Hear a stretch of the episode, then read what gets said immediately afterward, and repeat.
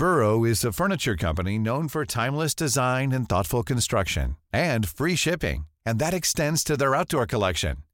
Their outdoor furniture is built to withstand the elements, featuring rust-proof stainless steel hardware, weather-ready teak, and quick-dry foam cushions. For Memorial Day, get 15% off your Burrow purchase at burrow.com/acast, and up to 25% off outdoor. That's up to 25% off outdoor furniture at burrow.com/acast. Hey, it's Ryan Reynolds, and I'm here with Keith, co-star of my upcoming film, If, only in theaters May 17th. Do you want to tell people the big news? All right, I'll do it. Sign up now and you'll get unlimited for $15 a month and 6 months of Paramount Plus Essential Plan on us. MintMobile.com/switch.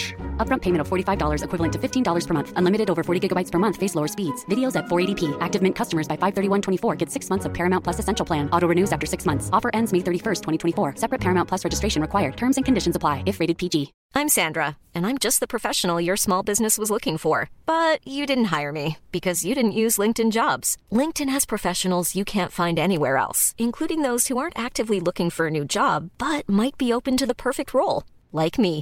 In a given month, over 70% of LinkedIn users don't visit other leading job sites. So if you're not looking on LinkedIn, you'll miss out on great candidates, like Sandra. Start hiring professionals like a professional. Post your free job on linkedin.com/people today. Vad vill du att jag ska berätta för dig, Robert? Berätta varför du har mössa på det. För att jag inte hann duscha i morse och frissen är kaos och allt är kaos. Och för att jag älskar att ha mössa också i sig. Mm. Jag har nästan alltid mössa. Varför har du ingen mössa, Adam?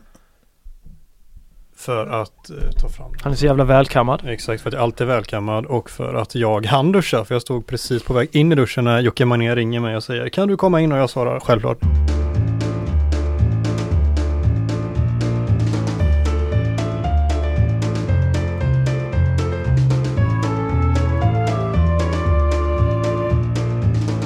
Hej, välkomna till Laul med vänner, GPs fotbollspodd som fokuserar på fotboll i allmänhet och fotbollen i väst i synnerhet. Idag har jag med mig två fotbollsvänner, Filip Troller och Adam Fröberg, här i studion. Jag är ledsen, vi får prata mer om det nya namnet nästa gång, för det här poddavsnittet blev sannoliken inte det vi hade tänkt att göra. Jag satt på redaktionen för att förbereda ett normalt körschema. Då kom pressmeddelandet från IFK Göteborg: Mikael Stahre är sparkad. Sen dundrade vi allt igång. Nu sitter vi här. Filip Troller, var befann du dig onsdag 8 mars klockan 09.30 när IFK Göteborg kommunicerade det i ett historiskt allsvenskt perspektiv unika beslutet att sparka sin tränare efter 2 cupförluster på konstgräs 3 veckor innan allsvenskan har börjat? Jag befann mig i min säng. Du sov alltså? Inte, jag hade precis vaknat till liv. Min dotter på 9 månader var och klättrade lite på mig i sängen och ville ha uppmärksamhet, men jag sov fram till dess. Sen hade jag hunnit vakna till liv lite grann där och var lite irriterad för att min ekonomitext om ÖIS inte hade kommit ut på sajt. Så jag hade precis tänkt höra av mig till och fråga vad är det som händer här. Jag har suttit och slitit med den sent till natten. Den är fortfarande inte ute i sig. Jo, för fan. Alltså, den fick plats i bruset. Ja, alltså. Det var, men den har väl inte synts så jävla mycket. Men det är väl ändå rimligt någonstans. Men nej, så jag var ju yrvaken, kan vi ju sammanfatta det som. Mm. Samma fråga till dig, Adam Fröberg. Var befann du dig i den här historiska tidpunkten 8 mars klockan 09.30? Hör och häpna, jag låg också i sängen faktiskt efter att ha gjort ett kvällspass igår på GP. Jag var kanske somnade vid 01, liksom vaknade precis innan pressmeddelandet kommer och helt yrvaken, och så smäller upp på telefonen att Bladet har sparkat Mikael Stahre, och då blev det pulspåslag direkt och jag studsade faktiskt upp i sängen för jag visste inte riktigt hur jag skulle hantera situationen. För det blir direkt den här nyhetshjärnan, bara shit, vad är det som händer, måste vi göra någonting åt detta. Jag tänker att det kommer säkert ett samtal snart. Så jag går upp, börjar röra mig mot duschen och då ringer såklart Big Boss Joakim Magni och frågar om han kan komma in, och då säger japp, jag är på väg in i duschen, jag anländer så snart jag bara kan. Och sen har ju vi då under den här dagen satts i arbete, och vi ska återkomma till det, vad vi fick för uppgifter mer exakt. Men vi ska börja lite kronologiskt med hela den här historien då, att Mikael Stahre nu inte längre tränar IFK Göteborg och att Alexander Tengryd och William Lundin har tagit över tills vidare. I söndag spelade IFK Göteborg en cupmatch mot IFK Norrköping på Bravida Arena. De förlorade den matchen med 4-0. Fansen skrek från läktaren på Mikael Stahres avgång. Klubbdirektören Håkan Mild fick tala med supportrar.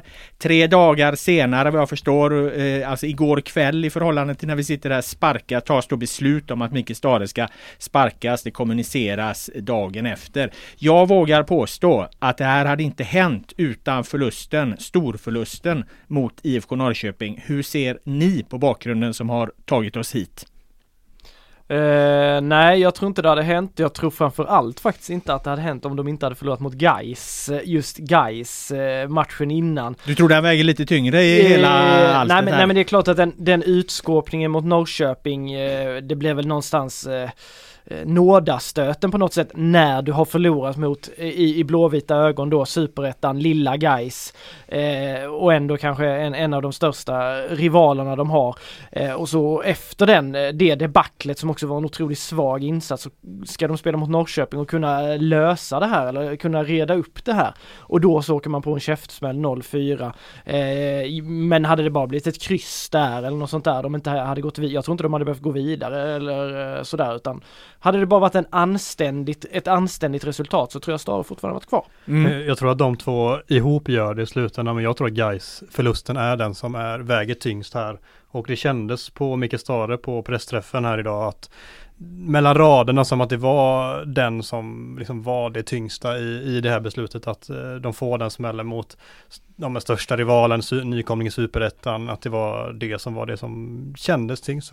Mm. De blev förnedrade, alltså spelmässigt stundtals av Gais också, även om inte resultatet blev så stort så hade ju Blåvitt inte så mycket att sätta emot. Mm. Vi ska komma ihåg det ni säger där då, att ni är inne på att Gais-förlusten kan vara det som ytterst avgör, och vi ska lite senare här ställa det mot då hur de argumenterar att Mikael Stahre sparkas då, där de talar om brist på utveckling och att de fortfarande då ska slåss om Europaplatser i Allsvenskan. Det är ju så de senare då motiverar det här. Vi ska ställa det då mot hur det i så fall rimmar med att man har förlorat mot en konkurrent där.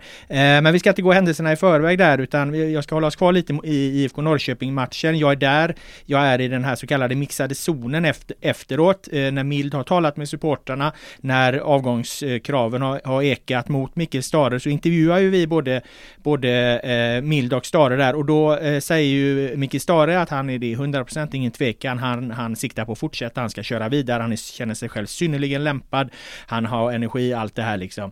Håkan Mild kan då inte svara på om Mikael Stahre tränar laget i Allsvenskan, alltså en knapp månad bort. Tror ni att Håkan Mild redan där någonstans förstår vart det barkar och att det är därför han inte kan säga att Stahre är våran tränare, eller är det bara sånt man säger, liksom, att man aldrig egentligen uttalar ett förtroende till tränare? Eller fick ni också känslan att något var på gång? Ja, min känsla var i alla fall att det definitivt var något som var på gång, även om det... För det är ju många också så här klubbledare som det görs lite narr av sådär, att när någon säger att men vi har fullt förtroende för tränaren, det är då du ryker liksom. Det är ofta... Och det sa han ju också, ska sägas. Ja, precis. Men i hans svar där så börjar ludda till. Jag vet inte om alltså så här, det kändes lite väl... Det kändes lite väl konstlat eller lite väl luddigt för att det inte skulle finnas någon tankeverksamhet som pekade åt ett håll där Mikael Stahre inte skulle vara huvudtränare. Mm. Adam, du rör dig nära Blåvitt, snappar upp mycket uppgifter, rykten och så här. Hade det kommit några indikationer de här dagarna emellan liksom? Var det några rykten ute liksom att något var på gång, eller vad hade du för känsla? Nej, men det är det som är grejen, att vad jag har hört de här dagarna så det var knäpptyst, och framförallt pratade med ett par kollegor på Bladet och på Expressen här nu idag, och under gårdagen så var det ovanligt tyst från kamratkåren, vilket många gånger signalerar att det är någonting i görningen. Men man vet också att det kan ju betyda att någon kan ju vara sjuk, eller alltså det behöver inte betyda någonting heller. Men det var helt knäpptyst, och då fick det ändå mig att tänka lite, kan det vara någonting på gång? Men min magkänsla har hela tiden varit att de kommer inte göra sig av med Stahre nu, vilket vi säkert ska prata mer om en stund. Men så det kändes ändå inte som att det var på gång på det sättet som man ibland får känslan av. Det är små indikationer men inte mer än det alltså. Där har ni bakgrunden då till det här beslutet som då kommer 4 dagar efter IFK Norrköpingsmatchen. Och Adam, då blir du utskickad till Mikael Stahres presskonferens. Han håller ju liksom en presskonferens här. Han är egentligen den första som utöver det officiella pressmeddelandet, den första som uttalas överhuvudtaget kring det. Så han håller en pressträff utanför Posthotellet här strax in till GP-huset. Vad får du för intryck av hela den här tillställningen? Ja, men att det var, först och främst tycker jag att det var jävligt snyggt och proffsigt av Stahre som direkt, han skulle ha sagt igår kväll, alltså när han fick beskedet av Göteborg att han vill ha en pressträff under förmiddagen här, och då styrde de upp det. Sen var det väldigt oklart, för när vi kommer dit så var det ingen som på Posthotellet som hade en aning om att vi skulle ha någon form av pressträff där med IFK Göteborg. Vadå, de som driver Posthotellet? Ja, visste inte om att det skulle vara en pressträff där? De hade inte en aning. Ah, okay. Så vi stod där, ett par vilsna reportrar, och väntade liksom på vem ska dyka upp och när. Är det IFK Göteborg som kommer? Är det bara Stahre? Vad är det som sker? Ingen hade någon aning, så till slut så kom de tillbaka och sa ja, det verkar som att det blir någonting av här. Vi får ställa in er i den här foajén, typ, så vi står där, väntar en stund till du kommer Stahre in och ställer sig direkt vid mickarna och börjar babbla direkt. Och det, alltså han står ju där i en halvtimme och pratar ostört och svarar kanske 8 frågor, pratar i 30 minuter. Han kan prata. Något han sa som du reagerade särskilt på, eller något i hans approach som du tar med dig? Men att jag, alltså, som alltid med Mikael Stahre så har ju han tänkt och stött och blött sina tankar med vad han vill förmera för typ av kommunikation innan. Och han kommer dit och är på liksom ett skojigt humör, och trots att han precis har fått, nyligen fått det här beskedet att han ska lämna IFK Göteborg, så ställer han sig där rakryggat, och det känns som att min uppfattning är att han kommer dit och känner att han har gjort vad han kan utefter de förutsättningar han har. Vilket gör att han känner att han kan stå där rakryggat och prata om detta. Och han sa ju det ett par gånger att jag står här rakryggad, och det är det du menar då, att han kan verkligen säga det för att han tycker att han har ju gett max och gjort allt i sin förmåga liksom. Ja, men helt klart, och det är väldigt tydligt tycker jag, både på sätt han pratar och även när vi pratar med honom lite lätt efteråt, att han tycker att han har gjort det han kan utifrån de förutsättningarna han har fått. Och det som jag reagerar också utöver det, att det känns som att han mellan raderna säger att han... vissa beslut som har fattats under kanske senaste året i IFK Göteborg, dels med hur de ska spela, liksom allt kring det sportsliga, att han själv hade nog inte gjort på exakt de sätt om han fick fatta alla beslut själv. Det är ingenting han säger rakt ut, men jag tycker verkligen att det går att läsa in de incitamenten i det han säger. Att, det tycker jag man hör, ursäkta att jag avbryter, men det tycker jag man hör också. Jag lyssnade lite på den här när jag var på väg på mitt håll, att han säger någonting om sportrådet och roller och sådär, och att han liksom hintar om att han hade velat se en tydligare mandat där liksom, i vem som bestämmer vad, och det har ju vi också utifrån tyckt att det har känts lite svävande, men det lät ju inte på honom liksom som att han hade varit någon manager som det har spekulerat så mycket i, men det var väl en sån grej som jag noterade. Det som jag tolkar in av det ni säger där och det jag själv såg därifrån var att han menar då att han blir ju lite splittrad då i sitt, när det här sportrådet kommer, då får han fokusera lite där och släppa lite från sin tränaruppgift helt enkelt, och att det blir lite splittrat, och att man kanske skulle ha tänkt över där när man väljer att inte ha en sportchef, alltså den oerhört viktiga funktionen i en klubb då. Är det så korrekt uppfattat? Ja, absolut, och det nämner han ju också under pressträffen, just det, när Farnerud lämnar, att det sätter, när de väljer att inte ersätta honom, sätter ju det, alltså det förändrar ju saker och ting i den sportsliga ledningen i klubben, och då tvingas han till andra uppgifter, eller tvingas, men det blir att han får andra uppgifter oavsett om han vill det eller inte, och det har ju gjort att han har kommit lite längre från laget, även om han alltid är på träningsplanen och är med liksom, så är han inte, har han inte de uppgifterna som han hade tänkt han skulle ha från början, är den känslan jag får i alla fall. Nej, men så har det ju varit också på många träningar man ser, så är det ju, alltså Stahre är ju där och gormar och liksom så här med, men de mest skarpa direktiven, det är ju Alexander Tengryd som har stått för mesta delen av det, i alla fall min upplevelse av de träningarna jag har sett, så det känns ju som att han kanske har hamnat då i någon slags lite mellanting. Lite har han varit där på det sportsliga, liksom rent rekryteringar och så vidare, och sen har han såklart varit mycket mer i laget men ändå inte riktigt varit där fullt ut, så det har blivit någon lite så mellanting. Men annars jag vill bara hålla med om, tänk så många, det ni sa tidigare här med rakryggad och så här, tänk så många tränare det som gömmer sig efter att de har fått sparken, som skäms, som inte vill prata på flera månader, vissa vill aldrig uttala sig om det. Han går dit, han facear det direkt och det tycker jag är, och på det sättet han gör det också, så jäkla proffsigt måste jag ändå säga att jag tycker det.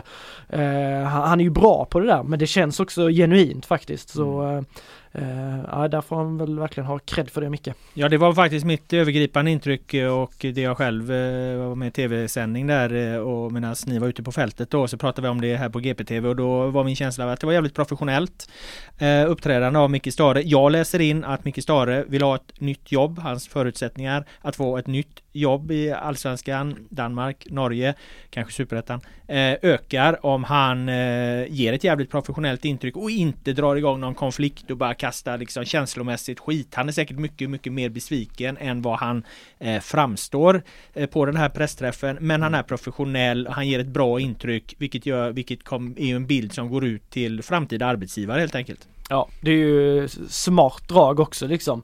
Men han känns ju som att han kan den här branschen, han har stått i de här situationerna några gånger, han vet vad man ska säga och sådär, men det är klart att sitta andra klubbar och titta på det där och se någon som svingar åt alla möjliga håll, då är det ju inte otänkbart att man tar ett kliv tillbaka. Sen uppskattar man ju ändå ärlighet liksom, men jag tror säkert att Micke, när han har liksom, för det blev så mycket fokus nu här första timmarna, första dagarna. Sen allting har lugnat sig, så är det säkert att han skulle kunna göra ännu mer liksom resonerande och på ett lite mer öppet sätt, eller man får säga.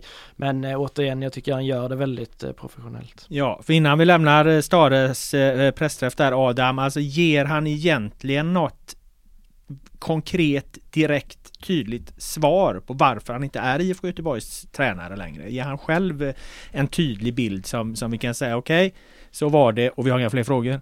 Nej, det tycker jag inte. Det är väl det korta svaret, men, och det är väl det vi alla brottas med också, för att försöka förstå vad det faktiskt är som har lett till att de har fattat det här beslutet, och att framförallt att de gör det just nu.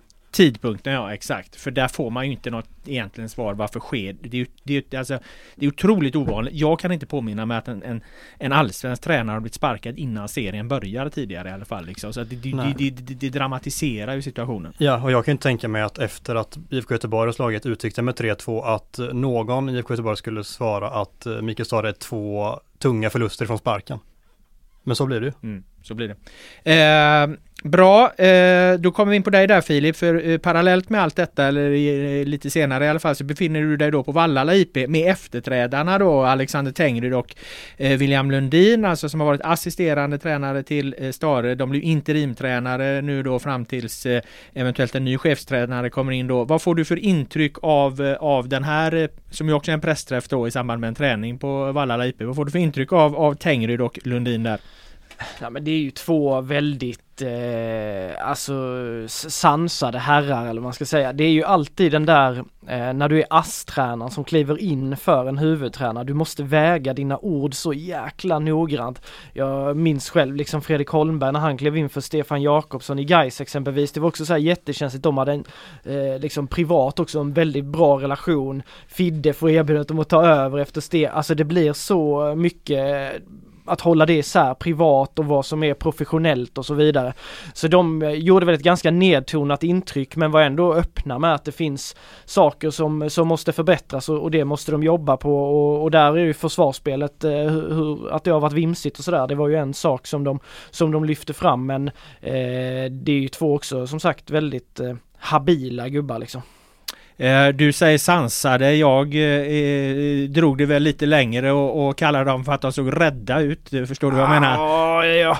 Ja, lite, men jag tror också återigen, alltså situationen för dem, de hamnar i en jäkla svår situation, även om det inte är de som har suttit och fattat beslutet, så finns det alltid det där, hur kollegial ska man vara, vilket ansvar har de är ju ändå en del av det här också, även om Micke är den som har frontat, varför ska de få leda det, alltså det finns ju mycket sånt där, så det handlar nog väldigt mycket om att de vill inte säga någon dum sak, och det kan väl framstå som att man är lite rädd då, men jag tycker snarare, rädd, jag vet inte, tycker ändå det var ganska balanserat liksom. Men visst, lite respekt för situationen. Vad tänker du Adam där? Skulle de försökt vara lite mer kraftfulla liksom? Nu ska de ändå ta över, alltså det handlar någonstans om att ingjuta mod i en spelartrupp som precis har kommit från två tunga förluster. Nu stormar det kring tränaren och sen kommer de här då orutinerade herrarna in som liksom inte riktigt har någon pondus alls skulle jag säga. Alltså, nej, jag tror inte att det är det som i slutändan skulle väga. Alltså den här spelartruppen, de känner ju till de här tränarna sedan innan också. Om de kliver ut på ett eller annat sätt så vet de fortfarande vad de är för några och vad de går för. Så det är väl snarare mot oss utanför som kanske inte har lika bra bild av de här två extra mycket supporterna som inte är på träningar till exempel, som inte har någon bild alls av Tengryd och Lundin, som det i så fall kan sända andra kanaler. Men internt i spelartruppen tror jag inte det har särskilt stor betydelse, ska jag helt ärlig. Nej, och där tycker jag också att han ger ju i alla fall ett ganska auktoritärt intryck när man ser han på träningar. Så här, han styr och ställer, domderar, rösten höjs och sådär. William Lundin tyckte jag var lite blygsam, kanske sådär till en början, men också tycker jag har tagit för sig i de delarna där han har haft ett ansvar. Men sen är de ju inte lika vana vid att fronta heller. William Lundin, absolut, han har varit huvudtränare i Trollhättan och sådär och gediget arbete där, men det är Trollhättan. Nu står han i IFK Göteborg som en av två huvudansvar hur länge det blir, men ändå att han bara är där, så de är orutinerade i den rollen, även om de båda har gedigen tränarbakgrund. Gav de något svar skulle ni säga utifrån där som kastar ljus över varför skedde det här överhuvudtaget och varför skedde det just vid den här tidpunkten? Sa de någonting utifrån du som följde det och du som har lyssnat Adam, som kastar något ljus över det som liksom lite återstår här då, att förstå helheten i det här beslutet? Nej, men de landar väl ungefär där de flesta andra landar i sina liksom hur de svarar på frågorna, och det är ju resultat och baserad bransch vi är i, allt kan hända i större klubbar, allt i press, bla bla bla. Det kändes som att det var där de tog fäste. Sen sa väl Tengryd också att han var ju förvånad ändå, så jag tror nog de var lite ställda faktiskt över att den här situationen har uppkommit. Ja, det är ju inte så konstigt kan jag tycka, för jag tycker det är att tidpunkten som du har varit inne på Adam också liksom, det hade varit konstigt om de inte hade varit förvånade egentligen. Verkligen. Hade du något där Adam utifrån som tyckte kastade mer ljus över det som de sa som du snappade upp? Nej, det var ju de klassiska orden som Filip precis rabblade upp egentligen som de kommer med, och det gjorde inte mig smartare i situationen. Nej. Här och nu då så har vi fått höra Stahres version, vi har fått höra nya tränarnas, interimtränarnas version eller syn på allting.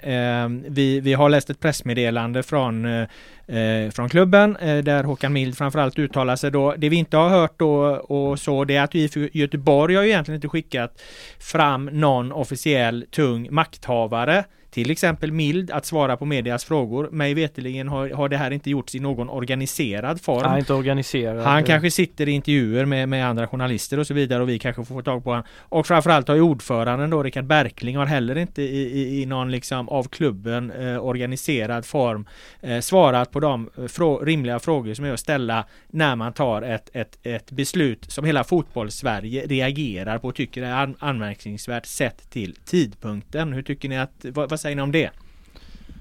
Ja, är det för tidigt att ta diskussionen eller måste de träda fram?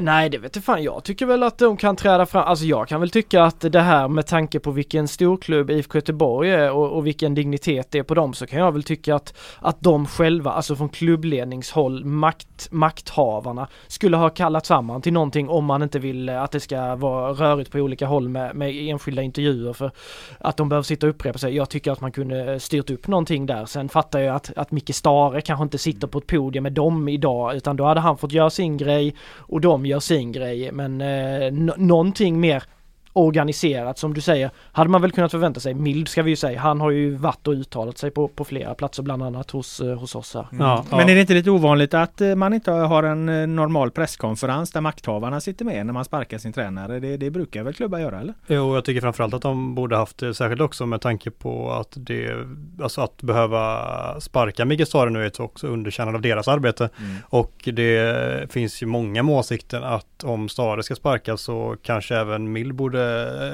titta liksom, att man borde titta på hans ansvar i det hela, och det är klart att de borde stå och svara på frågor samlat och på ett helt annat sätt än som ni sa nu, att de får svara på lite olika frågor från olika reportrar kors och tvärs. Det tycker jag att de borde ha löst, absolut. Tror ni att det är medvetet att de är lite rädda för att ställa sig och fronta i det här läget? Håkan Mild är väl inte känd för att vara en rädd person. Nej, inte alls. Berkling... Ordförande Rickard Berkling. Berkling är väl lite mer att han har varit... jag har inte tillräckligt bra bild av honom som person för att liksom kunna sätta en etikett på honom och han skulle vara rädd för det här. Men han har väl liksom haft en tillvaro som är betydligt mer anonym än vad många tidigare ordförande har haft, både i IFK Göteborg och även i andra klubbar. Han förekommer ju inte särskilt mycket i media eller så här. Det är någon enskild intervju här och där, och annars håller han ganska låg profil. Men huruvida de är rädda eller inte... Jag vet inte, det kan ju vara taktiskt drag för det blir ju ändå en viss...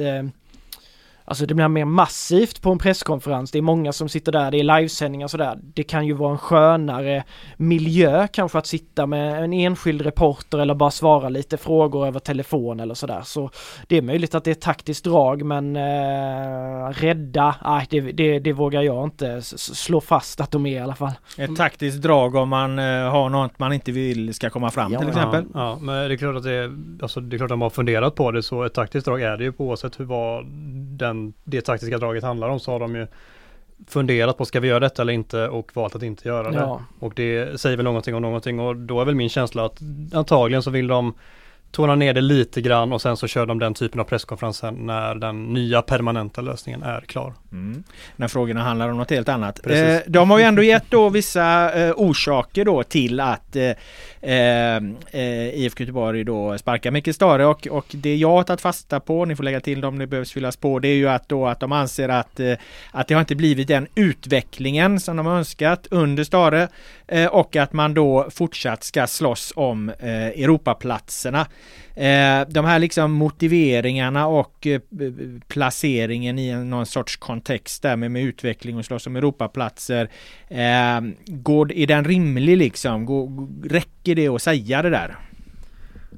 Alltså jag fastnar vid direkt här är utvecklingen, och då kommer vi tillbaka till det med timingen igen, men det måste man i så fall ha känt redan i höstas efter den allsvenska säsongen, och inte efter några träningsmatcher och 2 väldigt tuffa resultat i kuppen. Det var ingen jättebra insats mot Utsikten, men de vann, och sen är det 2 väldigt tuffa resultat och prestationer därefter. Så det är det som jag inte riktigt kan få grepp om. Det att för jag håller med mångt och mycket att det inte har sett ut tillräckligt bra på planen, vilket man borde kunna förvänta sig, tycker jag, efter så pass lång tid som Stahre haft på sig, och med laget som han i mångt och mycket fått till sig nu under de här 1,5 åren. Men att man då fattar det beslutet nu och inte höstas, det är det som jag reagerar på och studsar till på ordentligt här. Filip, vad säger du? Nöjer du dig med att det har inte varit tillräckligt bra utveckling som Mild trycker på? Jag tycker väl, jag hade väl först tänkt säga att jag tycker att det är ett skämt att Stahre får gå på de här premisserna. Delvis har ju du rätt där i det du säger, Adam, att Stahre har haft tid på sig, men som du och jag och Robban har pratat om tidigare i podd, så är det, känslan är ju inte för att det är förrän till den här säsongen som det har blivit mer Stahres bygge liksom, att det är, nu har han fått dem, han ville antagligen inte ha Erik Sorga och de här som kom in förra. Nu har han fått några fler spelare som liksom är Stahre-präglade eller vad man ska säga. Och sen är det också väldigt tydligt från hans håll och ledarstabens håll att den här säsongen så ska vi försöka förändra, vi ska göra något lite nytt av det gamla. Har man inte mer tålamod med det nya än 2 eller 3 tävlingsmatcher och en hop träningsmatcher, då tycker jag faktiskt man ska fråga sig själv vad man håller på med, även om det naturligtvis inte har sett bra ut hittills, så tycker jag att ja, men du kan inte ge en sån chans och säga att ja, men vi ska förändra lite. Även om det så såklart är på Stahres initiativ, så tror jag det är från klubben också, att man har velat se lite annan typ av fotboll. Då kan man inte bränna den personen som ska vara ansvarig för det efter 3 månader. Särskilt inte med tanke på hur mycket skador det har varit och hur rörig den här försäsongen har varit. Så jag tycker inte det är rimligt. Liksom. Nej, men det är det jag menar. Om man väljer att köra på med Stahre och man väljer att vi ska göra den här approachen nu framöver. Det är det som är märkligt att ta det nu. Jag kan fatta om man hade känt det i höstas att okej, det kanske inte riktigt blir den vägen som, eller vi vill ta det här greppet nu och det går inte att göra det med Stahre om de faller liksom in i den åsikten. Men då välja att köra vidare och sen så får han bara 3 cupmatcher och sen är det är extremt märkligt. Ja. 3 cupmatcher på konstgräs ska ju sägas då för ett lag som är värvat antagligen för att i första hand prestera på hemma Gamla Ullevi där det är gräs. Får man tänka på, IFK Göteborg är ju ingen konstgräslag heller. Det är ändå en liten del i hela den här ekvationen. Men det här är ju en rätt kraftig kritik som ni ändå riktar här, att ni menar på att det liksom det här beslutsunderlaget i form av 3 träningsmatcher och lite 3 cupmatcher och lite träningsmatcher, man kan inte ta ett sånt beslut på det egentligen. Då måste du handla om något annat, tänker jag. Mm. Ja, och då så kommer man ju till det, man oundvikligen så hamnar man ju där, hur såg det ut med spelargruppens förtroende? Mm. Och nu har vi inte pratat så mycket om spelarnas, liksom de har uttalat sig och det har varit att vi har svikit Micke, kunde Emil Samuelsson känna. Jag tycker man kan läsa mellan raderna lite i något av Marcus Bergs svar där att de kanske ändå har haft en del att säga till om. Men sen är det såklart utåt så är det ju många av spelarna som backar Stahre, för man vill inte vara den som pissar på den som har blivit hängd liksom. Och de känner ju själva att de har ju ett stort ansvar i det här. Men det är ju helt klart så att frågan växer ju att okej, ni tar honom här. Är det så att spelargruppen känner att men vi kommer inte längre här? Att det finns det någon sån indikation, då får man ju en helt annan förståelse för beslutet. Mm. Det måste... Och du som följer det nära där, Adam, har du fått några indikationer någonstans på liksom att han har då det där som brukar sägas att man har tappat omklädningsrummet och det här, eller? Nej, inte att han har tappat omklädningsrummet i den bemärkelsen, utan snarare att som också, vilket han själv pratar lite grann om, att det är klart att det alltid finns i en spelartrupp spelare som tycker om honom, som inte tycker om honom, som tycker att han är hur bra som helst och som tycker att han är usel. Det är de orden han själv använder när han beskriver det. Och det är så det är, och det finns ju alltid folk som spelar i lag som tycker mer eller mindre om tränaren, men inte att han har tappat det på det sättet. Sen även känslan att de inte riktigt tror på det fullt ut med tanke på så sättet som de har presterat på också.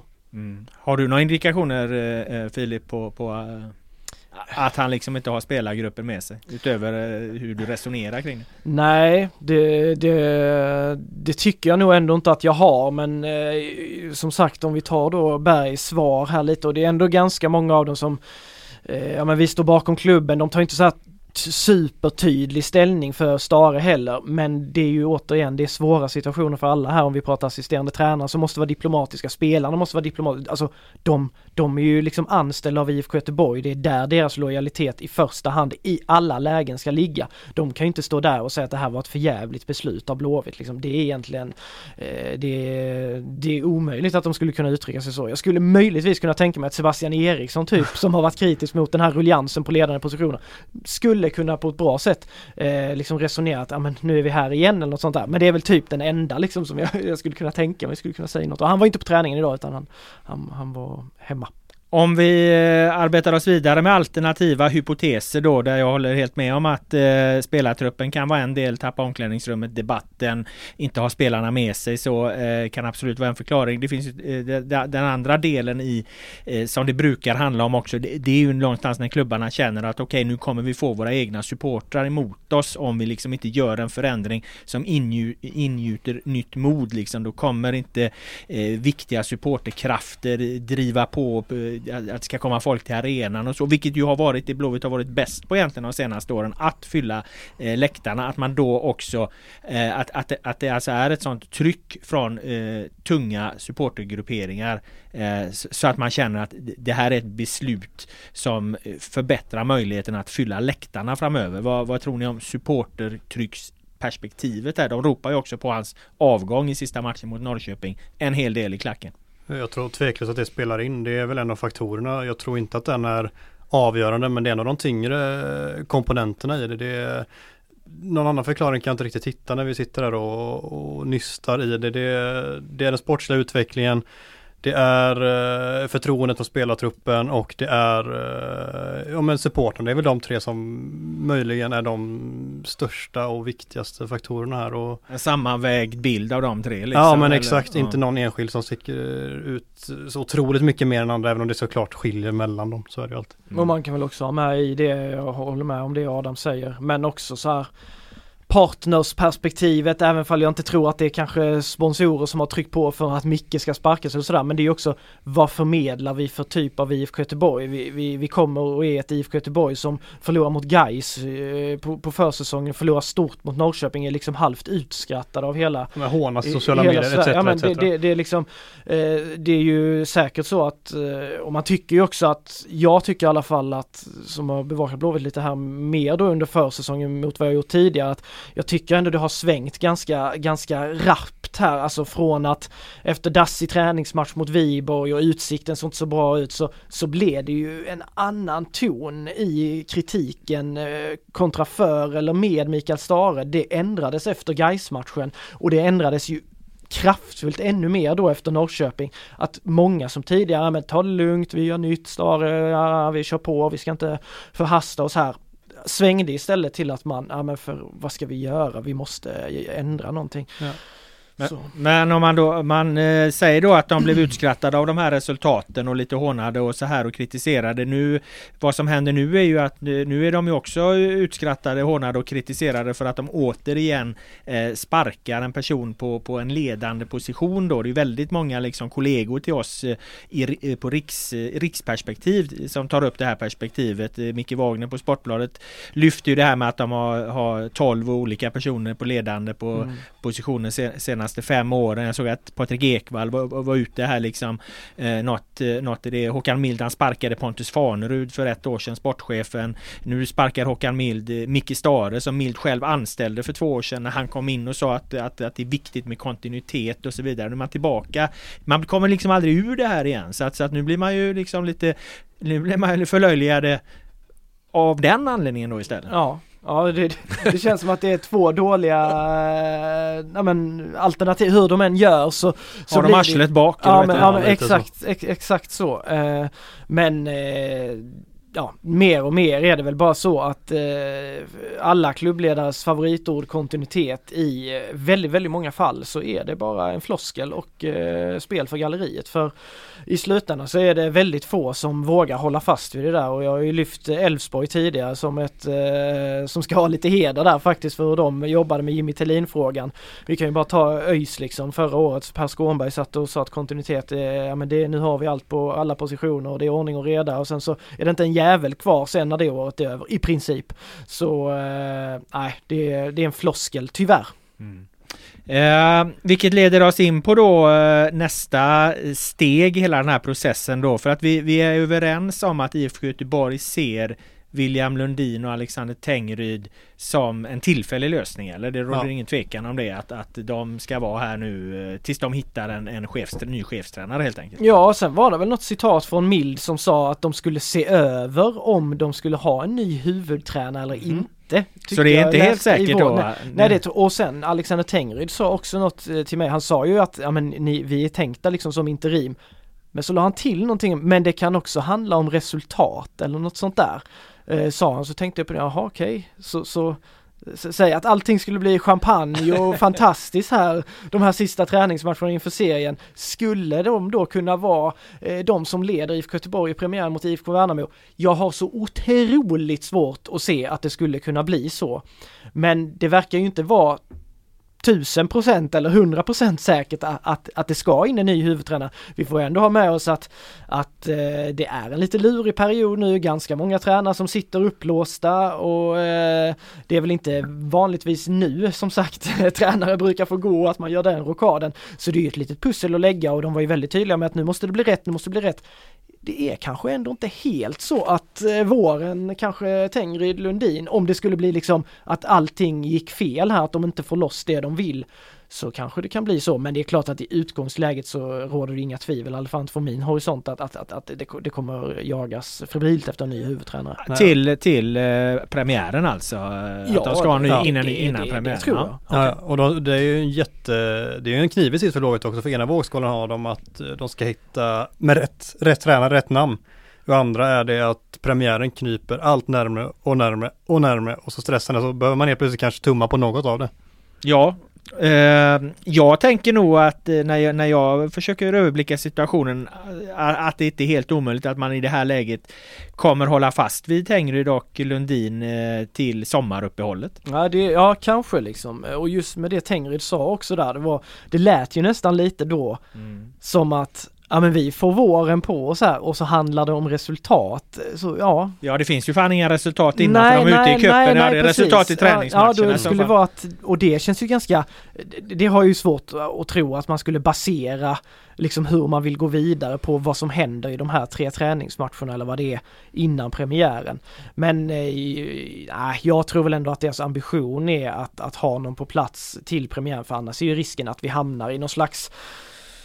Ja, men att vi redan har kommit så djupt in i säsongen innan en ny tränare är på plats, och vill det sig illa då så är denna säsongen kanske redan förlorad då, eller vad man ska säga. Ja, verkligen. Vill ett erkänt, etablerat, rutinerat tränarnamn sätta sig på katapultstolen tränare för IFK Göteborg, eller tror ni att eller är det bara så här branschen är liksom, så det är inga större konstigheter?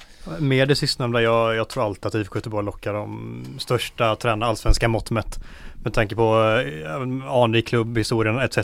liksom. Och det finns en väldigt bra trupp där som givetvis behöver putsas lite, och man behöver få ut liksom allting ur alla där, men det finns en trupp som också lockar en tränare, tror jag, att få arbeta med att sätta sina händer i. Har ni några namn som ni kan kasta ut till våra poddlyssnare? Det är säkert sånt de törstar efter. Jag kan ju lägga Kim Hellberg, väldigt populär i Värnamo nu. Där han ju kört tillsammans med Jonas Tern. Kanske svårt att säga att han lämnar Värnamo innan säsongen börjar. Men man vet aldrig, som sagt, framåt sommaren och sådär liksom. En person som liksom har ett gott rykte på att utbilda unga spelare så. Men är ju liksom, ja, han har varit i IFK Norrköping visserligen, så det är möjligt att han har lite skolning ändå för att ta en klubb där det blåser ännu lite mer kanske. Ja, men precis, han tror jag, det är faktiskt ett ganska fint namn du bollar upp där, tycker jag, och han har väl också hyllats mycket för dels då individuell utveckling, men framförallt kanske på offensiva spelare, typ som Marcus Antonsson, alltså han är bra på att få igång dem, och det har ju varit ganska... Nu har Filip sig försvarsspelet sett ganska risigt ut här också, men det har ju varit lite torftigt under Stahres ledning, det offensiva, just att man kanske vill ha någon med lite mer offensiv balans. Sen vi har ju snackat lite Fidde Holmberg. Nu kommer ju alla Gaisarna bli vansinniga här. Man föreslår honom som någon slags ny blåvittränare. Ja, han är för smart för att gå i det här läget. Ja, apropå katapultstol. Ja, men precis. Jag tror Fidde. Och sen också, han har vunnit division 1 med Gais. Liksom. Jag tror inte Blåvitt tittar åt hans håll för att de tycker att han behöver bevisa sig mer. Men jag tycker det Fidde gör med Gais visar på att han är en jäkla fotbollshjärna alltså, och han är ju otroligt bra på att få en grupp att trivas ihop och dra åt samma håll, och det är ju ett problem IFK Göteborg har haft de senaste åren. Sen är frågan om han liksom är tillräckligt auktoritär och sådär för att kunna ta en sån storklubb, och han är väl inte riktigt redo än, men jag bara så här, när man leker med tankarna om olika namn och sådär, så jag tror han hade kunnat göra något väldigt bra i IFK Göteborg så. Hellberg, Holmberg, och vad har du Adam något? Det spekuleras lite om norrmän och danskar och allt vad fan det är också. Ja, jag såg Expressen har väl uppgifter på att Jess Torup, den tidigare efter Köpenhamn och Midtjylland-tränaren, ska vara ett alternativ för Göteborg som finns ganska högt upp på listan. Skulle kunna vara intressant. Jag personligen har för dålig koll på honom, men har gjort väldigt bra resultat med framförallt Midtjylland också under flera säsonger när de var väldigt hypade. Sen har jag ju sett att några i alla fall lyft upp Jens Gustafsson, tidigare Norrköping-tränaren, som just nu är i den polska ligan, tror jag, som möjligen då skulle kunna vara ett alternativ. Och det vet jag ju att IFK Göteborg var väldigt sugna på honom när de anställde Mikael Stahre. han var ett av de namnen som var allra närmast bakom Stahre att ta över, så det är en tränare de har i så fall väldigt bra koll på. Polska ligan har vi dödskoll på om de spelar höstvår eller i den sluten här säsongen till sommaren, så Gustafsson skulle kunna vara tillgänglig då, eller? De kör väl höstvår? Det gör de. Ja, det tror jag så. Nej, men han är väl ett namn, sen så är Rickard Norling är väl på marknaden, men jag har svårt att se Norling att han dansar ner till Göteborg. Det hade ju kunnat bli show, absolut så, men Norling sa på presskonferensen han hade lämnat AIK innan han sen hamnade i Norrköping då, när han hade lämnat AIK andra gången nu för några år sedan, och sa han att han var liksom ingen flyktfågel alla Mikael Stahre som dyker upp i IFK Göteborg helt plötsligt. Han flörtar lite med AIK-fansen då, apropå rivaliteten där. Så att ur det perspektivet har ju Norling målat in sig i ett hörn, men jag menar det har gjort större svek genom världshistorien så. Ja, så är det. Men annars när man tittar på den nationella tränarmarknaden, tillgängliga tränare, det är inte jättehett där, eller? Alltså det är ju typ sådana som Jögge Lennartsson liksom, och Jögge ska naturligtvis inte tillbaka. Det var ett tag sedan han fick ihop något riktigt vettigt. Annars är det ju något så här liksom supernamn, typ som Fredrik Ljungberg som har sin expertroll där på Viasat, har ju ändå varit interimtränare i Arsenal, otrolig gedigen erfarenhet av att ha hand om akademispelare och unga talanger där också. Tobbe Linderoth gör succé i Skövde. Håkan Mild känner honom sedan landslaget väl. Han vill spela lite grann ihop där också. Sen har de ju ett spelsätt som verkligen är liksom ja, men det är långa inkast och det är sådär, jag vet inte fan om de går på back to basic i Blåvitt igen med Linderoth. Tror du det? Nej, jag tror fan inte det alltså. Jag tror inte det. Men beror på hur det går fram till sommaruppehållet. Du vet, går det åt helvete då svänger ju allting igen. Då kommer ju fansmajoriteten vilja gå tillbaka till det beprövade igen. Ja men... för det håller alltid på att skifta så där fram och tillbaka. Så är det ju. Det är för primitivt när man har den typen av fotboll, och sen är det för ineffektivt när man har den andra typen av fotboll. Det brukar vara så. Nej, men då slänger lite namn upp i bakfickan, och tidigare AIK-tränare så sitter ju Bartosz Grzelak också utan tränarjobb nu, även om han är klar för Discovery som är någon form av expertroll. Såg att någon lyfte upp honom och frågar, kan det vara ett tänkbart namn? Jag vet inte. Ska de ha en gnagare igen alltså? Men han är inte så himla kopplad till AIK historiskt väl ändå, eller är han där? Han har varit där som assisterande någon gång och sen tog han över dem och var där ganska kort liksom, men han var ju ursätt emellan och så här liksom, så att jag vet inte. Han var ju aktuell för ÖIS för några år sedan också. Innan de plockade, om det var Dane eller om det var Keith Millen, så var han ju i tugget där runt ÖIS också, och som jag förstod det var han nog till och med ganska nära ÖIS. Så han har varit sugen på Göteborg tidigare då. Precis, vill känna lite västkustvindar där så. Nej, men det är väl också ändå ett ganska bra namn faktiskt. Fan, vi fick ju upp 10 ändå ganska så helgjutna namnen då som skulle kunna gå. Precis, sen Bladet hade ju också ytterligare någon dansk där, Nils, någon Fridriksen eller vad han hette. Han bara ser det i förbifarten. Någon som hade gjort resultat med Brönnby tidigare sådär. Alltså vi stod och snackade lite du och jag där om att magkänslan är inte magkänslan att de kommer gå på någon dansk liksom, att nu har det varit svenska tränare här med Stahre och Rolle och Poja, lite olika profil på dem liksom, och här finns inte något sådär riktigt givet. Jag tror fan de blickar åt Danmark. Ja, det är min känsla också. Vi pratade om det förut, att det känslan bland supportrarna är blåvitt att det finns Poja-supportrar och så finns det Mild-supportrar, och de grabbas lite fram och tillbaka, och då var det någon som lade frågan, men finns det inte något tränare som kan ena de här två liksom, lägren i blåvita supporterled? Och då kanske det är någon dansk som få i blåvitt har koll på, som kan ena dessa två läger. Vi kommer få svar på det tids nog. Innan vi avslutar podden här så ska vi bara kolla lite kortsiktigt då vad vi tror om det kan komma något positivt sportsligt ändå ur det här som nu har skett. Och jag ska börja med att svara på det, för att det är nog ett litet överraskande svar här. Jag tror faktiskt att IFK Göteborg mycket väl kan se mycket bättre ut i den allsvenska premiären mot Värnamo, och det bygger inte någonting på att de har sparkat Mikael Stahre och att Alexander Tengryd och William Lundin då förmodligen, eller i alla fall eventuellt leder laget. Jag tänker helt enkelt på att då har det gått lite mer tid. De har många nya spelare, har fått spela ihop sig lite mer. Marcus Berg kommer att ha hittat formen bättre. De kommer inte spela på konstgräs.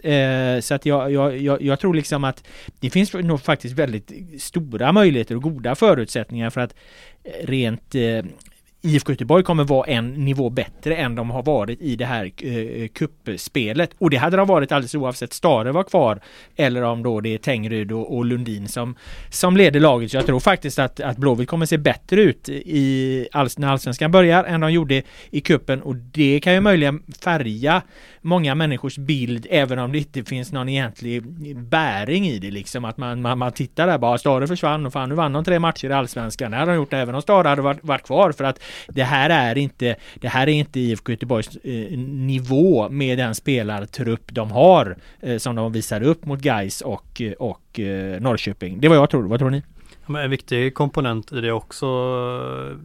Jag tror, alltså, IFK Göteborg får ju jobba lite mer under radarn nu också, särskilt när det inte är något kuppspel. I den mån det går att jobba under radarn i en klubb som IFK Göteborg, och det tror jag kan vara deras fördel också, att de får göra det lite mer i det tysta här fram till premiären med träningsmatcher och inte vara lika mycket uppe i ljuset på samma sätt. Det tror jag kan gynna dem.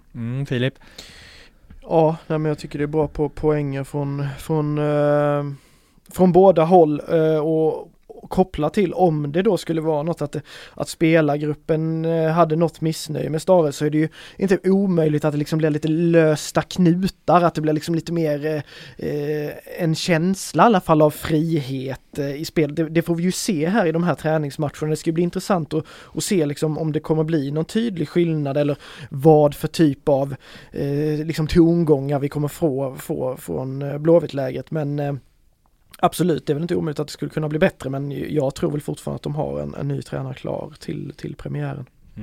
Då får vi se om det blir en ny tränare i IFK Göteborg då kan vi ställa en sista fråga kring det. Om inte han heller lyckas då, ska de sparka honom då eller ska de sparka Mild eller ska ordföranden gå eller vad ska man då göra? Hur ska de ta sig ur det här att det hela tiden landar liksom? När ska de våga hålla fast vid en kontinuitet? Nej, vi pratade om det Robban för något avsnitt sen eller efter något avsnitt kanske att drar man det här sparka tränarkortet så har du dragit det kortet. Vad finns det kvar då som kan förändra det rent sportsliga, det som sker på planen? Det är inte så jävla mycket kvar då. Du kan göra spelarförändringar, men då krävs det ofta lite fler och det är inte så lätt att få ihop. Och det krävs pengar framförallt. Och det krävs framförallt pengar, ja. Nej, men så det är väl klart att skulle det skita sig även med ny tränare, ja, då kommer vi ju vara där det är att Håkan Mild kommer få gå. Det är jag ju ganska säker på, och där säkert Berkling då kanske försvinner också eller något sånt där. Det skulle inte förvåna mig det minsta, men nu får vi ju lugna oss lite med det, men det är klart att cirkusen den bara fortsätter, och den kan fortsätta i all oändlighet om man inte verkligen liksom börjar sansa sig lite grann. Cirkusen fortsätter, Adam. Ja, jag håller med Filip i det han säger. Jag tycker samtidigt man ska lyfta upp andra sidan av myntet också, att ibland så är det inte så jävla mycket som krävs heller för att ett lag ska få fullträff. Vi pratar om att det finns en hyfsad trupp i IFK Göteborg. Om det kommer in en tränare som helt plötsligt visar sig få ut max och där, så kan det gå väldigt fort också innan det plötsligt ser väldigt bra ut också. Det har vi sett både i Allsvenskan förr och i de stora internationella ligorna också för en del. Bra, vi ska avsluta det här specialavsnittet som ju hastigt och lustigt kommer att fokusera enbart på IFK Göteborg. I kommande avsnitt kommer vi plocka upp fotbollen i väst i sin helhet, givetvis. Men vi ska också berätta att i lanseringen av det här nya namnet som jag nämnde inledningsvis, så kommer vi även att göra en livepodd. Det kommer vara ett samtal om svensk damfotboll, Superettan och Allsvenskan, och medverkare i panelen kommer bland annat BK Häckens tränare Per-Mattias Högmo, Örgrytes Jeffrey Åbyn, IFK Göteborgs Mikael Stahre hade vi tänkt, men där blev det ju ändringar. Vi får se vem vi bjuder in istället. Det är tränare och representanter för alla de allsvenska västlagen. Det här är den 27 mars. Vi kallar det för GPs upptaktsträff. Vill du komma dit och lyssna på plats, skicka in din intresseanmälan till gp.se/laul med vänner. Eller klicka på länken här i beskrivningen. Det kan ändå bli en happening här i stan, Filip. En ny tradition, GPs upptaktsträff. Det får vi väl hoppas. Det kan väl bli riktigt kul, och den bilden jag har fått är ju att det har varit väldigt positiv respons från klubbarna och sådär, så det ser vi fram emot mycket. Ja, det är ju underbart att vi får dit representanter för dem, så får de säga vad de tycker. Vi kommer att fortsätta säga vad vi tycker i nästa avsnitt som kommer i nästa vecka. Om ni inte har något mer att säga, Adam? Nej, det är väl bra så va? Underbart, då tackar jag dig för att du var här med dina kloka synpunkter och åsikter. Detsamma gäller dig, Filip Troller. Jag tackar alla er som har lyssnat. Laul med vänner är tillbaka med ett nytt avsnitt nästa vecka. Ha det bra!